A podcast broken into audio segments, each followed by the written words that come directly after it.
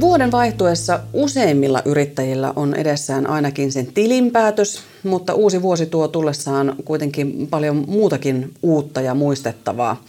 Voimaan astuu ehkä uusia säännöksiä ja verotukseen voi tulla muutoksia ja kaikenlaista sellaista. Tänään käymme bisnespöydässä läpi tämän vuoden vaihteen muistilistaa Assets Insightsin business advisor Katri Leppäsen kanssa. Tervetuloa. Kiitos. Lähdetään ihan miettimään tätä 2018-2019 vuodenvaihdetta siitä näkökulmasta, että oliko tässä vuodenvaihteessa jotain erilaista poikkeavaa muihin vuodenvaihteisiin verrattuna? No suurin muutoshan on tämä tulorekisteri, Katre, mikä nyt luo näitä haasteita tähän palkkojen ilmoittamiseen. Mutta sitten tulee tällaisia pieniä muutoksia, kuten tämä arvosetelidirektiivi, mikä sitten aiheuttaa myös vähän ehkä päävaivaa siellä. Ja sitten myös uudet tulo, noi verokortit, mitkä sitten myös niinku haastaa niitä työntekijöitäkin sitten tässä vuodenvaihteessa. Tulorekisteristä on puhuttu paljon. Se, se pitäisi olla jo tuttu juttu suuremmalle osalle ihmisistä. Mutta mikä tämä uusi direktiivi oli, mistä puhuit? No, direktiivi tarkoittaa sitä, että kun yritykset laittaa arvoseteleitä liikkeelle, että arvoseteleet ovat lahjakortit ja, ja tota, lounassetelit ja tämän tyyppiset sitten, niin, niin niiden arvonlisäverotuskäytäntö hieman muuttuu. Eli puhutaan yksikäyttöseteleistä ja monikäyttöseteleistä. Ja yksikäyttösetelit on selkeästi jonkun tietyn arvonlisäverokannan mukaisia, jolloin heti kun tapahtuu tämä myynti, niin ne pitää arvonlisäverot maksaa niistä. Ja taas nämä monikäyttösetelit, joilla voidaan ostaa sitten vaikka 10 prosentin tai 24 prosentin arvonlisäverokannallisia tuotteita, niin niiden arvonlisäverotus tapahtuu sitten siinä luovutushetkellä. Et suurin ehkä muutos on tämä tässä. Sitten sanoit, että verokortteihin tulee jotain muutosta. Joo, nyt ensimmäinen ensimmäistä alkaen niin verokortit uudistuvat ja ei ole enää kuin yhdenlaisia verokortteja. Ja, ja tota, kaikissa on tämä B-vaihtoehto, mikä nykyisin on ollut valittavissa siinä sitten. Ja, ja tota, tämä aiheuttaa sitten sen, että työntekijän tulee itse niin kuin seurata sitä omaa tulorajaa, ettei se ylity. Että se ei ole enää tavallaan työnantajan vastuulla, vaan se on työntekijän vastuulla. Ja ei ole enää erilaisia verokortteja, vaan on vaan tämä yksi verokortti ja se esitetään kaikille työnantajille. Että on se sitten sivutuloa tai mitä tuloa hyvänsä niin, niin aina esitellään se sama ja sen takia pitää itse pitää huoli siitä tulorajan ylittymisestä sitten. Eli tavallaan työntekijöiden näkökulmasta pikkusen tulee niin kuin yksinkertaistuu tämä systeemi, mutta vaatii vähän enemmän tarkkuutta sitten jatkossa. Joo, joo. Tietysti jos on yksi työpaikka ja kuukausipalkka, niin sehän on ihan ei mitään ongelmia, mutta jos tekee useisiin paikkoihin töitä, niin siinä tapauksessa täytyy seurata sieltä omaa verosta sitä omaa tilannettansa. No sit, siis vuodenvaihde tuo tosiaankin yleensä aina kaikenlaisia erilaisia uudistuksia. Onko veroihin tulossa nyt jotain veropuolella, mitä uutta tässä no, vuodenvaihteessa? No ei oikeastaan mitään suurempaa ole tällä hetkellä ainakaan tiedossa, että, että ihan nämä normaalit 20 prossaa on yritysverotus ja että ei mitään sen ihmeellisempää ole.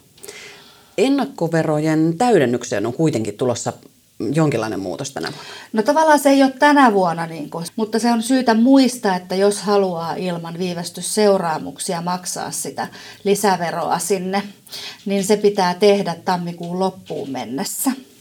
Mutta, mutta tota, sen jälkeenkin voi vielä ilmoittaa, mutta sitten siitä menee se viivästysseuraamus korko sitten. Aivan, että kannattaa olla vähän vikkelämpi joo, joo. joo. Et jos haluaa, että tulos on jo tammikuun lopussa niin kuin aika realistinen, niin siinä tapauksessa kaikki kirjauksethan pitää olla jo kirjanpitoon sitten tehty siinä vaiheessa. Tuoks tämä muuten kirjanpitäjillekin sitten kiirettä enemmän sille tammikuulle? No joo, jos on, on tavallaan, niin kuin, että kirjanpito ei ole kuukausittain tilipäätöstasoinen, niin sittenhän se vaatii niin kuin tosi paljon enemmän siinä. Mutta käytännössä niin, niin suositellaan kaikille, että joka kuukausi ollaan hyvin niin kuin tilinpäätöstasosta kirjanpitoa tehdään, jotta ei tule yllätyksiä sit sinne tammikuuhun. Nimenomaan, eli kun on koko ajan ajan tasalla, Joo. niin sitten on se vero, veroasiatkin on ajan tasalla. Joo, kyllä. Mitäs lakeja tai säädöksiä, muuttuiko mikään muu kuin tämä tulorekisteri? Se lakihan nyt tässä on ajankohtainen, mutta onko muuta? No ei oikeastaan nyt ole mitään sellaisia suurempia, että luulen, että valtiolla on ollut tämä tulorekisteri nyt suurin haaste tässä saada tämä kuntoon, että ei ole mitään tiedossa tällä hetkellä semmoisia isompia muutoksia. Kilometrikorvaukset ja päivärahat yleensä tarkastetaan vuoden vaihteessa. Onko siellä tulossa muutoksia? Ää, ne pysyy ihan ennallaan. Ta- tai ehkä kilometrikorvauksiin alustava tiedon mukaan oli sentin korotus, mutta ei mitään suurempia kuitenkaan.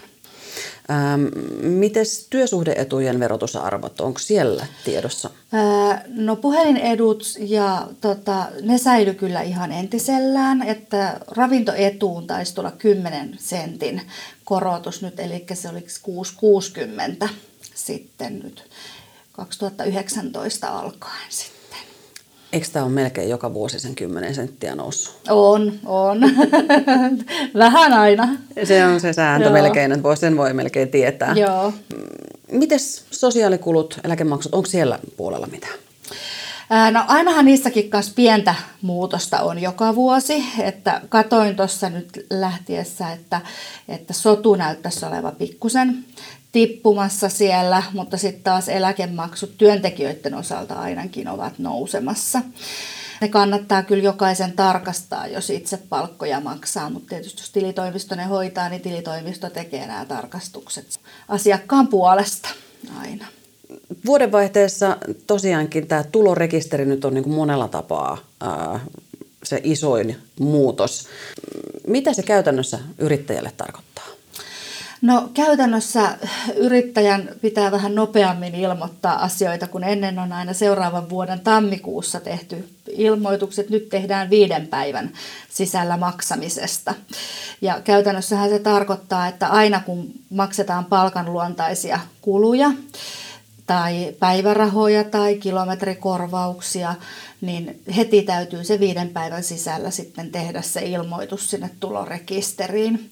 Niin se luo monelle haasteita, mutta kannattaa varmaan pohtia sit siltä kannalta, että turhia palkkojen maksuja vältetään. Ja monelle, moni on maksanut ennakoita varmaankin tässä, niin kannattaa varmaan luopua ennakoista, koska jokainen ennakon maksu aiheuttaa palkanmaksu prosessin siitä sitten ja siitä täytyy tehdä normaalit vähennykset ja ilmoitukset tulorekisteriin sitten sen viiden päivän sisällä. Niin varmaan semmoiset on niin kuin suurimpia muutoksia tässä. Aivan. Mutta siis niin kun, nyt joulukuun palkat on saanut maksaa vielä ihan sillain kuin e- aina ennenkin ja niistä tarvii tehdä vasta ilmoitus sitten tammikuun viimeiseen päivään mennessä. Tänä vuonna? Joo, Joo. kyllä. Mä, nyt sitten tammikuun alussa, jos vaikkapa nyt sitten toinen päivä on jo jotakin palkkoja maksettu, niin ne pitäisi niin kuin tyyliin tässä Joo. muutaman päivän sisään jo sähköinen ilmoitus tehdä. Kyllä, viiden päivän sisällä. Joo, että se on kyllä haaste varmaan monelle sitten. Alkuun jos, ainakin. Niin, jos ei ole ulkoistanut tätä palvelua sitten myöskin. Niin, jos on tilitoimistossa palkanlaskija, niin yleensä tilitoimistossa on sähköiset järjestelmät Joo. olemassa ja, ja niin kuin he pystyvät hoitamaan sen suht automaattisesti. Mm. Jos ei ole, mitä sitten? No sitten täytyy nyt ruveta kiirehtimään. Nyt ollaan kyllä jo auttamatta myöhässäkin jo siinä suhteessa, että sitten täytyy tarkistaa ne yrityksen nimenkirjoitusoikeudet, että kenellä on mahdollisuus tehdä niitä ilmoituksia siellä ja, ja tota, sitten ruveta miettimään, että mitä kautta niitä ilmoitellaan, että onko meillä palkanlaskenta ohjelma sellainen, josta ne pystytään ilmoittamaan. Jos ei, niin onko se sitten se sähköisen asiointipalvelun kautta, mistä niitä ilmoitetaan.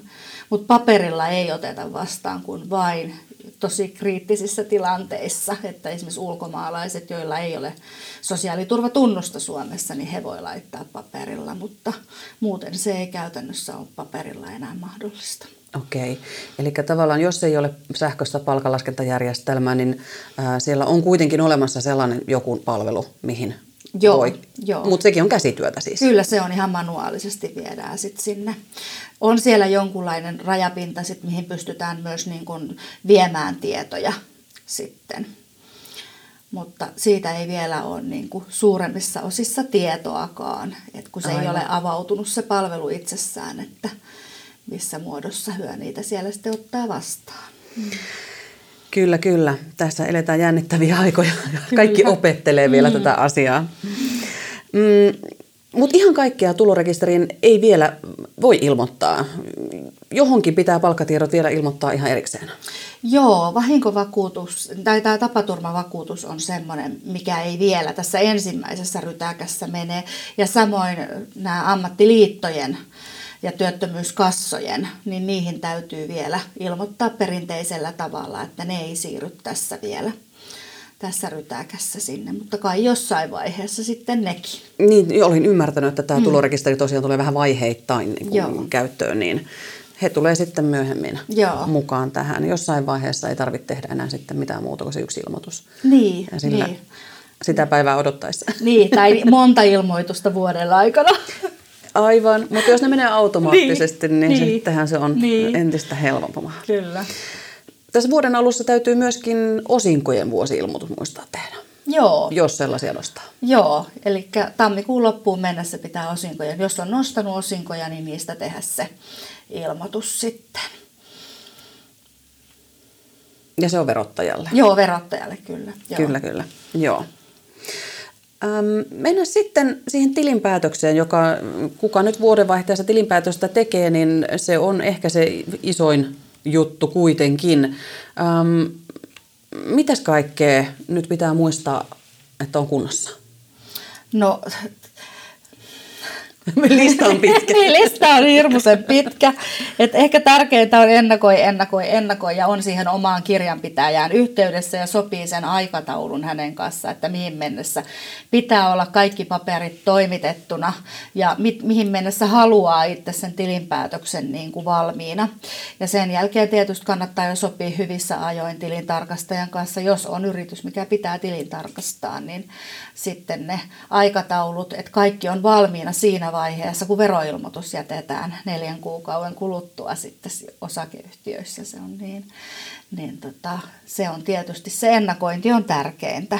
Ja sopia siitä sitten siellä, että kuka hankkii mitäkin dokumenttia tilinpäätöstä varten sitten. Mutta ehkä yrityksen kannalta on tärkeintä, että kaikki liikevaihto on laskutettu siinä et huomioidaan vielä tammikuussa, tarkastetaan, että kaikki menee sinne oikealle tilikaudelle ne myynnit ja samoin, että ostolaskut myös menee oikealle tilikaudelle. Niin vaikka että tammikuussa jonkun laskun maksaisi, mutta jos se on ö, saatu se palvelu vaikka jo edellisvuonna, niin joo, se niin menee se menee, Joo, kyllä. Eli se kohdentuu sen tehdyn työn mukaan sitten aina, että milloin se on tehty. Ja sitten tietysti pankista täytyy muistaa pyytää tilien ja lainojen saldotodistukset ja vastuut ja vakuudet tilinpäätöstä varten.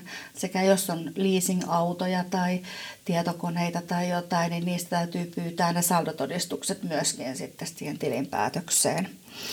Ja jos on ulkoiset reskontrat, niin ne tietysti ostosta ja myynnistä on hyvä toimittaa sinne ajoissa ja tarkistaa, että siellä ei ole niitä tavallaan niitä vanhoja myyntisaatavia, että ne sitten osataan kirjata alas ja tehdä niistä päätökset sitten tähän tilinpäätökseen. Ja, ja sitten tietysti tärkeä on varastoinventaari, että inventaario tehdään ajoissa ja, ja toimitetaan se sitten sinne tilinpäätökseen allekirjoitettuna, että se pitää muistaa allekirjoittaa aina sitten siinä vaiheessa.